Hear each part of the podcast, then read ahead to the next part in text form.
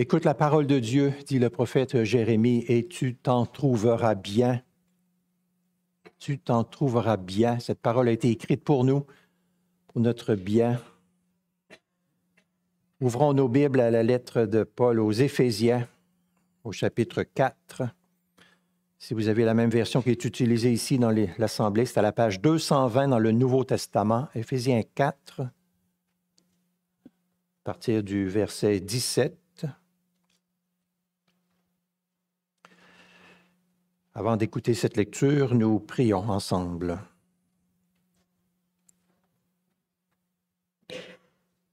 Notre Dieu, c'est par ta lumière que nous voyons la lumière. Comme dit le psalmiste, envoie ta lumière, Seigneur, pour que nous puissions ensemble te contempler ce matin, marcher dans tes voies ensemble d'un pas résolu, heureux, agréable, Redresse-nous, Seigneur, si tu vois qu'on est dans des mauvais sentiers. Éduque-nous dans la justice. Que l'écoute de ta bonne parole nous prépare à toute œuvre bonne. Merci pour la douceur et la puissance de ton évangile. Ton évangile rejoint notre cœur et nous fait tellement de bien parce qu'il nous conduit au Sauveur, ton Fils unique, Jésus au nom de qui nous te prions ensemble. Amen. Nous écoutons ensemble Éphésiens 4, les versets 17 à 24, puis ensuite les versets 31 jusqu'à 5, 2. Voici donc ce que je dis et ce que j'atteste dans le Seigneur, c'est que vous ne devez plus marcher comme les païens qui marchent selon la vanité de leur intelligence. Ils ont la pensée obscurcie, ils sont étrangers à la vie de Dieu à cause de l'ignorance qui est en eux et de l'endurcissement de leur cœur. Ils ont perdu tout sens moral, ils se sont livrés au dérèglement pour commettre toute espèce d'impureté jointe à la cupidité. Mais vous, ce n'est pas ainsi que vous avez appris à connaître le Christ, si du moins vous avez entendu parler de lui et si vous avez été instruits en lui, conformément à la vérité qui est en Jésus, c'est-à-dire vous dépouiller à cause de votre conduite passée, de la vieille nature qui se corrompt par les convoitises trompeuses, être renouvelé par l'Esprit dans votre intelligence et revêtir la nature nouvelle créée selon Dieu dans une justice et une sainteté que produit la vérité. Nous allons au verset 31. Que toute amertume, animosité, colère, clameur, calomnie, ainsi que toute méchanceté soit ôtée du milieu de vous. Soyez bons les uns vers les autres, compatissants. Faites-vous grâce réciproquement, comme Dieu vous a fait grâce en Christ. Soyez donc les imitateurs de Dieu comme des enfants bien-aimés, et marchez dans l'amour, de même que le Christ nous a aimés et s'est livré lui-même à Dieu pour nous en offrande et en sacrifice, comme un parfum de bonne odeur. Amen. Les résidents d'une ville se plaignaient que le dépotoir c'est-à-dire le lieu où on entretenait les ordures, dégageait des odeurs nauséabondes, désagréables. Que faire? La ville a décidé d'installer 100 canons à déodorant autour du dépotoir. Ces canons vaporisaient des litres de parfum à plus de 50 mètres mais ça n'a pas réglé le problème. Ce fut un échec. Quand nous péchons, il est futile d'essayer de le cacher par nos déodorants. La mauvaise odeur de notre péché est impossible à contenir. La seule solution est de confesser notre péché et de l'abandonner. Le confesser et l'abandonner. Dieu répand alors le parfum de sa grâce et de son pardon. Et il restaure notre joie et nous permet à nouveau de vivre dans son amour, dans sa présence si précieuse. Le titre de la prédication de ce matin vient d'Éphésiens 4, 31. Que toute amertume soit ôtée du milieu de vous. Nous allons commencer par considérer ce qu'est l'amertume avec un exemple. Ensuite, nous verrons ce qu'il faut faire avec elle. Et en troisième lieu, nous regarderons comment nous pouvons obéir à cette très importante directive de notre Dieu, transmise par l'apôtre Paul inspiré. Premièrement, qu'est-ce que l'amertume? L'amertume est un ressentiment qui couvre en nous suite à une offense qui nous a été faite. C'est une attitude de rancune qui refuse la réconciliation. C'est un, un esprit qui est pétri par l'attitude. On est aigri, on est fâché, quelque part, parfois même il y, a, de la rage parfois au-dedans de nous. On n'est pas intéressé à la réconciliation avec l'autre, mais on est plutôt porté à garder un registre des fautes des autres, contrairement à ce que nous dit 1 Corinthiens 13. Quand on est dominé par l'amertume, il y a une expérience blessante qu'on a vécue dans notre passé qui reste avec nous, qui nous tourmente et qui fait en sorte qu'il y a comme en nous une colère refoulée, parfois une rage. Nous ne voulons pas pardonner à cette personne. L'amertume, c'est le contraire de la douceur, de la bienveillance, de la gentillesse. Et parfois, l'amertume prend le contrôle de notre vie. On pourrait dire c'est comme un empoisonnement par des émotions toxiques.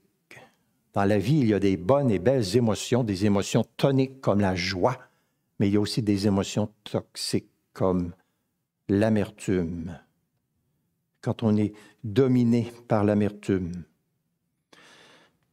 Nous racontons notre histoire, l'amertume continue d'être nourrie, de s'enraciner en nous de plus en plus. Chaque fois que nous racontons notre histoire, la colère, la souffrance, l'amertume renaît, revit, se développe. Il y a des cas de COVID longue, il y a des cas d'amertume longue aussi qui, qui durent et qui durent et qui durent. Je vous donne un exemple biblique. Ésaü. Vous vous souvenez de cette histoire? Ésaü a menti et volé la bénédiction de son frère Jacob. Quand il s'en rend compte, la Bible dit en Genèse 27, 34, Ésaü poussa un grand cri extrêmement amer. Une autre version dit Il déborda d'amertume. Et un autre dit Il était au comble de l'amertume. Et vous connaissez la suite. Le texte biblique dit Ésaü prit Jacob en aversion. Il disait en son cœur Je tuerai mon frère Jacob. Le sixième commandement, tu ne commettras pas de meurtre, nous défend aussi tout ce qui peut conduire au meurtre, comme par exemple l'envie, l'amertume. Rempli d'amertume, Ésaü a pris la résolution de tuer son frère. Notre catéchisme de Heidelberg dit ceci, En nous défendant le meurtre, Dieu veut nous enseigner qu'il a en horreur tout ce qui en mais la racine comme l'envie, la haine, la colère, le désir de vengeance. Pour Dieu, tout cela est un meurtre intérieur. Dieu veut que nous aimions notre prochain comme nous-mêmes et lui témoignons patience, paix, douceur, miséricorde et bienveillance et que nous lui évitions autant que cela dépend de nous tout dommage et que nous fassions du bien même à nos ennemis. Premièrement, je vous ai expliqué brièvement ce qu'est l'amertume et je vous ai donné un exemple. Deuxièmement, que faut-il faire avec l'amertume? Éphésiens 4, 31 dit que toute amertume soit ôtée du milieu de vous. D'autres versions disent chasser toute amertume, enlever toute amertume, faites disparaître, extirper impérativement toute amertume.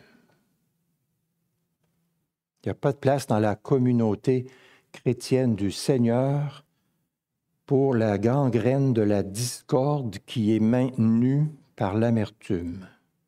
Que toute amertume soit ôtée du milieu de vous. Dans votre Bible, si vous avez la même version qu'on utilise ici, dans les bancs, vous pouvez voir au-dessus du verset 17 le sous-titre Vie ancienne et vie nouvelle. L'amertume appartient à notre vie ancienne, avant que nous devenions chrétiens, avant, alors que nous étions des païens. Elle ne doit plus avoir de place maintenant dans notre vie nouvelle, dans notre vie chrétienne. Je relis les versets 17 à 24, ils sont très importants. Écoutez bien et même mieux, suivez avec moi dans votre Bible. Éphésiens 4, 17 à 24. Voici donc ce que je dis et ce que j'atteste dans le Seigneur, c'est que vous ne devez plus marcher comme les païens qui marchent selon la vanité de leur intelligence. Ils ont la pensée obscurcie, ils sont étrangers à la vie de Dieu à cause de l'ignorance qui est en eux et de l'endurcissement de leur cœur. Ils ont perdu tout sens moral et se sont livrés au dérèglement pour commettre toute espèce d'impureté jointe à la cupidité. Mais vous, ce n'est pas ainsi que vous avez appris à connaître le Christ, si du moins vous avez entendu parler de lui, et si vous avez été instruit en lui, conformément à la vérité qui est en Jésus, c'est-à-dire vous dépouiller à cause de votre conduite passée de la vieille nature qui se corrompt par les convoitises trompeuses, être renouvelé par l'Esprit dans votre intelligence et revêtir la nature nouvelle créée selon Dieu dans une justice et une sainteté que produit la vérité. L'amertume est un fruit pourri de notre vieille nature, de notre conduite passée. Ça pue, il faut s'en dépouiller, il faut s'en débarrasser, dit l'apôtre Paul. C'est une attitude pécheresse d'une vie qui est sans Dieu, qui ne connaît pas Dieu, une vie de ténèbres. Nous ne devons plus marcher comme les païens. C'est pourquoi Paul dit que toute amertume soit ôtée du milieu de vous. Qu'elle soit bannie, qu'il n'y en ait plus, qu'on ne vive pas dans l'amertume. Voilà ce que dit l'apôtre Paul, inspiré de Dieu.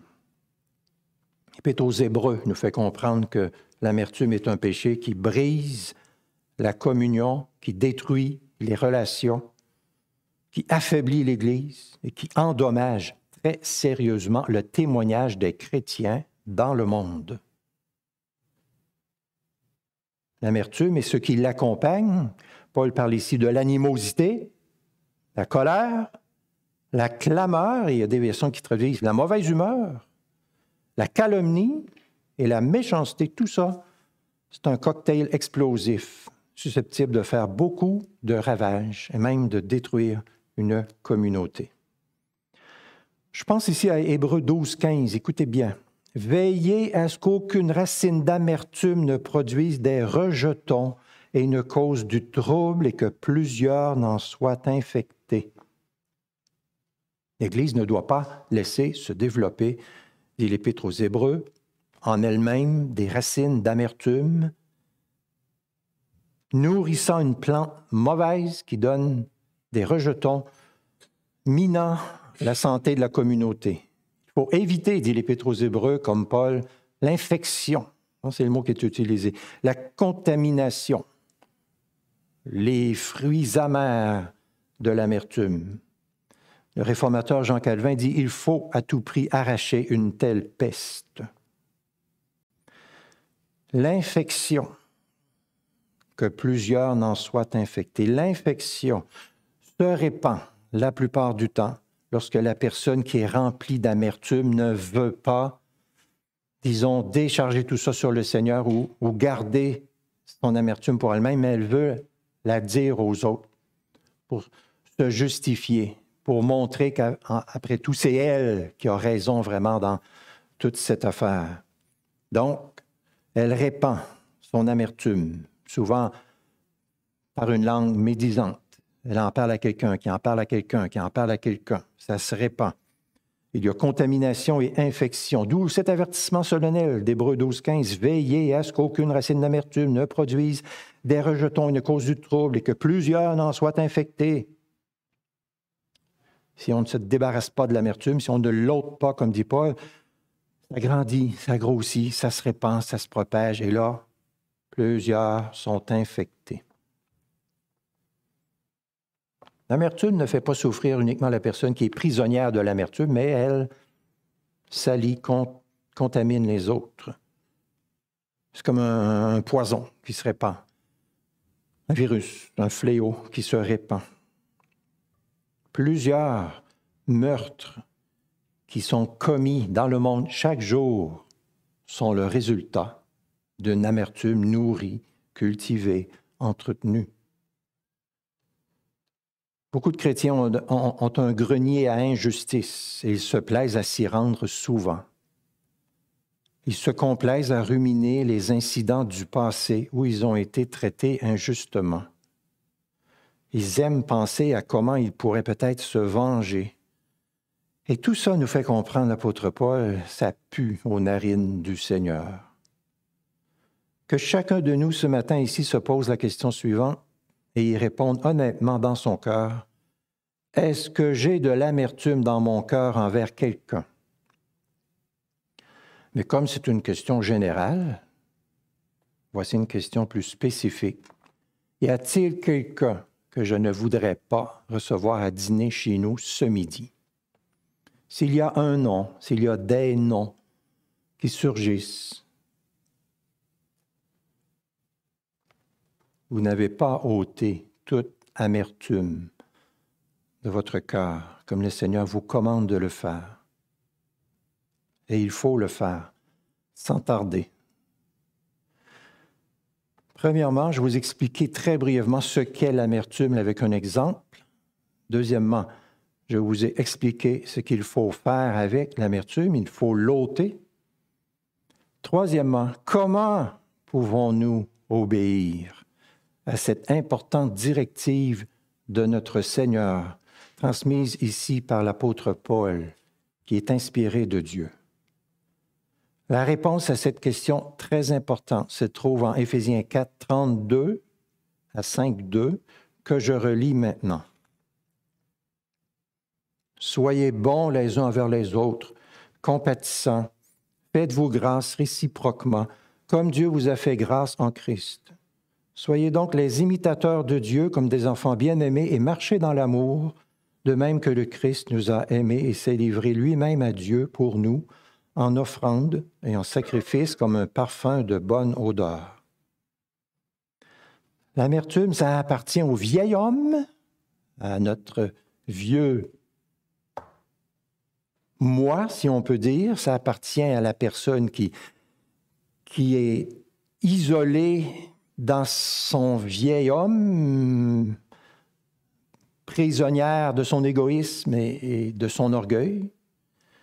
L'amertume doit être chassée et faire place aux vertus qui caractérisent le comportement de Dieu et de Jésus-Christ à l'égard de son peuple. En tant qu'enfants bien-aimés de Dieu, les chrétiens ont la vocation de suivre l'exemple de leur Père céleste dans le domaine de l'amour. C'est pourquoi nos vies entières doivent être dirigées par l'amour. Notre amour pour Dieu n'est pas vrai s'il ne s'accompagne pas d'un amour pour les autres autour de nous. L'apôtre Jean écrit Quiconque a de la haine pour son frère est un meurtrier, et vous savez qu'un meurtrier n'a pas la vie éternelle demeurant en lui.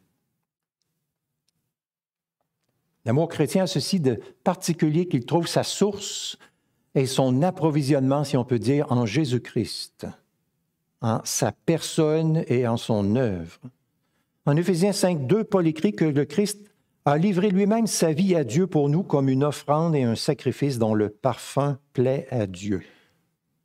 Voilà la manifestation suprême de l'amour qui se donne, qui renonce à lui-même, qui cherche le bien de l'autre et qui cherche le plaisir de Dieu. En se livrant lui-même à Dieu, le Christ Jésus a pris l'initiative de nous aimer, inspiré par son exemple, énergisé par son exemple, rempli de la force du Saint-Esprit par son exemple et sa vie, nous devons et nous pouvons aimer notre prochain de façon délibérée et intentionnelle. Ce que nous voyons ce matin est hyper pratique. Notre motivation par excellence pour ôter toute amertume de nos cœurs, c'est la grâce divine dont nous faisons l'objet nous-mêmes, l'amour de Dieu révélé en Jésus-Christ pour nous. Nous devons donc nous remémorer le plus souvent possible cet amour de Dieu pour nous. Le recevoir à nouveau, disons, s'en saisir à nouveau par la foi, pour ainsi être rendu en mesure d'aimer les autres autour de nous comme Dieu nous aime. Parce que Dieu m'a pardonné en Jésus-Christ, je suis en mesure de pardonner aux autres. Le pardon est le ciment qui répare les relations brisées. Un serviteur de Dieu a dit, nos relations horizontales doivent être empreintes de verticalité. Souvent, nos relations fraternelles souffrent cruellement d'un déficit de verticalité. Autrement dit, notre connexion avec Dieu est si faible que nos connexions entre nous en pâtissent. Recentrons-nous donc sur l'amour de Dieu et nous en goûterons tous les fruits savoureux. Regardez à nouveau les derniers mots d'Éphésiens 4.32. Faites-vous grâce réciproquement, comme Dieu vous a fait grâce en Christ. On pourrait penser aussi à Matthieu 18, 33. Ne devais-tu pas avoir pitié de ton compagnon comme j'ai eu pitié de toi? Ou Colossiens 3, 13. Faites-vous grâce réciproquement. Si quelqu'un a à se plaindre d'un autre, comme le Christ vous a fait grâce, vous aussi faites de même. Ces précieux passages de la parole de Dieu devraient être mémorisés par chaque enfant de Dieu et mis en pratique pour que nous puissions en expérimenter toute la richesse, pour que nous puissions répandre ce beau parfum agréable aux narines du Seigneur. La Bible nous enseigne très clairement que Dieu est un Dieu qui fait grâce et qui pardonne abondamment. Il fait grâce et il pardonne abondamment. Et nous, ses enfants, nous ne voudrions pas pardonner, nous? Où serait notre, notre air de famille? Nous garderions indéfiniment, comme on dit, une crotte sur le cœur contre quelqu'un. Nous voudrions rester en brouille contre quelqu'un, en bouderie contre quelqu'un des jours, des semaines, des mois, des années, comme on voit parfois. Ça n'a aucun sens. Ce n'est pas chrétien. C'est contraire à ce que notre Sauveur nous commande. Soyez les imitateurs de Dieu comme des enfants bien-aimés et marchez dans l'amour. Le croyant qui ne veut pas, par amertume, pardonner à son frère, refuse en réalité d'étendre à ce frère la grâce que lui, Dieu lui a accordée. Or, la Bible nous enseigne que celui qui a reçu le pardon doit faire preuve de pardon, doit avoir un esprit de pardon à l'égard de son prochain. Comme j'ai eu pitié de toi, comme le Christ vous a fait grâce, comme Dieu nous a pardonné. Luc 6, 36, Soyez miséricordieux comme votre Père est miséricordieux. Luc 6, 37, Ne condamnez pas, mais pardonnez. Jean 13, 34, Aimez-vous les uns les autres comme je vous ai aimé? Vous aussi, aimez-vous les uns les autres? 1 Jean 4, 11. Bien-aimés, si Dieu nous a tant aimés, nous devons, nous aussi, nous aimer les uns les autres. Pierre voit Jésus et dit, Combien de fois pardonnerai-je à mon frère lorsqu'il péchera contre moi? Jusqu'à sept fois? Et Jésus a répondu, Je ne te dis pas jusqu'à sept fois, mais jusqu'à soixante-dix fois sept fois. Dieu nous aime, nous devons étendre cet amour aux autres. La grâce de Dieu doit engendrer la grâce. Le pardon doit engendrer le pardon. L'amour de Dieu doit engendrer l'amour pour notre prochain. C'est comme ça que ça fonctionne, la vie nouvelle. Autrement, nous sommes encore prisonniers de la vie ancienne, la vie pécheresse. Nous ne devons plus marcher comme dans la vie ancienne. Nous devons nous en dépouiller de cette vie-là, dit Paul. Soyez les imitateurs de Dieu comme des enfants bien-aimés. Au Jardin d'Éden, sur l'instigation du diable, Adam a voulu, d'une mauvaise manière et pour une mauvaise raison, être comme Dieu, être semblable à Dieu. Mais ici, nous avons la bonne manière d'être comme Dieu, de ressembler à Dieu. Soyez les imitateurs de Dieu comme des enfants bien-aimés, marchez dans l'amour. En pensant bien comme faut à la grâce qui nous a été faite et qui nous est renouvelée chaque jour, nous trouvons la motivation pour pardonner aux autres, pour les accueillir avec grâce, pour faire preuve de miséricorde. Parfois, on doit se parler à nous-mêmes. Parfois, on peut dire, Seigneur, je suis dans cette situation et je sens qu'il y a de la colère, de l'amertume encore en moi et je l'ai nourri, je l'ai entretenu et tu me montres que tu détestes ça, que tu veux que j'enlève ça. Alors viens à mon secours, aide-moi par ton Saint-Esprit à chasser, à ôter toute amertume et à aimer comme toi, tu aimes. Si nous disons, ouais, mais c'est plus facile à dire qu'à faire, c'est vrai. Mais Dieu est là pour nous aider. Dieu est là pour nous aider. Il peut faire infiniment au-delà de tout ce que nous demandons ou pensons, dit Éphésiens 3, 20. Dieu est là pour nous aider. Il œuvre pour produire en nous le vouloir et le faire. Le vouloir et le faire. Si nous disons, je ne réussis pas à vouloir pardonner, mais il y a quelqu'un qui peut nous rendre capables de le faire, qui donne le vouloir et le faire, et c'est Dieu. Demandons-lui sans relâche, donc, qu'il nous donne ce vouloir et ce faire par la puissance de son esprit. Qu'est-ce que Dieu a fait avec nos péchés, donc? Ah oui, je me rappelle. Il les a jetés derrière son dos. Il éloigne de nous nos offenses. Il ne garde pas sa colère à toujours. Il prend plaisir à la bienveillance. Il a encore compassion de nous. Il met nos fautes sous nos pieds. Il jette au fond de la mer tous nos péchés. Nous sommes couverts par la justice de son Fils. Continuellement, Dieu couvre une multitude de péchés. Soyez les imitateurs de Dieu comme des enfants bien-aimés et marchez dans l'amour. Certains voient l'amertume comme une indignation justifiée qui fait valoir ses droits ou comme une colère légitime. Mais l'amertume n'est ni l'une ni l'autre. Il s'agit plutôt d'un sinistre péché qui empoisonne et, selon ce que nous avons lu, qui s'apparente au meurtre. Soyons réalistes, les personnes que nous côtoyons vont encore nous offenser nous décevoir. Comme nous-mêmes, nous allons encore offenser quelqu'un à un moment donné décevoir quelqu'un d'autre. Préparons-nous donc à souffrir avec amour, à nous supporter les uns les autres. Préparons-nous Préparons-nous à pardonner. Préparons-nous à penser par-dessus, à oublier. N'oubliant jamais la bonté de Dieu infinie à notre égard, sa miséricorde, son pardon. Sans la certitude d'avoir été pardonnés par Dieu, pourrions-nous pardonner? Avec la certitude d'avoir été pardonnés par Dieu, pouvons-nous ne pas pardonner? Quand on va nous offenser, donc, restons calmes et remettons tout à Dieu.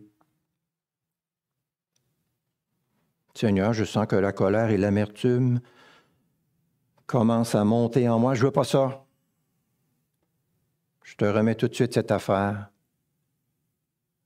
À bien y penser, c'est pas si grave que ça. Ce qui serait grave, épouvantable, Seigneur, c'est si je perdais ton amour. Mais non, je ne peux pas le perdre. Ton amour, il est éternel. Tu m'as promis, donc, ah, je me rassure, je m'apaise et je te supplie de m'aider à aimer mon prochain comme toi, tu m'aimes. Pour conclure, voici une histoire vraie. Une jeune fille est assise dans un autobus. Une vieille dame grincheuse arrive avec ses nombreux sacs et s'assoit à côté d'elle, bouleversant. Un voisin dit à la jeune fille Pourquoi tu protestes pas? Fais valoir tes droits. On dit comment tu t'appelles. Et la jeune fille dit avec un sourire Ce n'est pas la peine de se disputer pour si peu. Le voyage ensemble est si court et je vais descendre à la prochaine station. C'est une réponse très intéressante. Ce n'est pas la peine de se disputer pour si peu. Le voyage ensemble est si court. Si nous pouvions nous rendre compte à quel point notre vie sur la Terre est courte, notre voyage est, bien court, on verrait qu'assombrir cette présence sur la Terre par des disputes, par des, des chicanes, par l'amertume, combien c'est une perte épouvantable de temps et d'énergie. Notre vie serait allégée, les choses reprendraient leur bonne place. Nous pourrions très bien quitter ce monde aujourd'hui. Il faut qu'on s'en rappelle. Alors, les amertumes, les petites VTI qui nous préoccupent tellement souvent laisseraient la place aux choses de première importance. Quelqu'un vous a-t-il blessé, offensé? Du calme. Le voyage est si court. Que l'amour prédomine. Revêtons-nous de douceur, notre voyage ensemble ici-bas est bien court. Personne ne connaît la durée de notre voyage. Personne ne sait s'il ne va pas descendre à la prochaine station. Amen.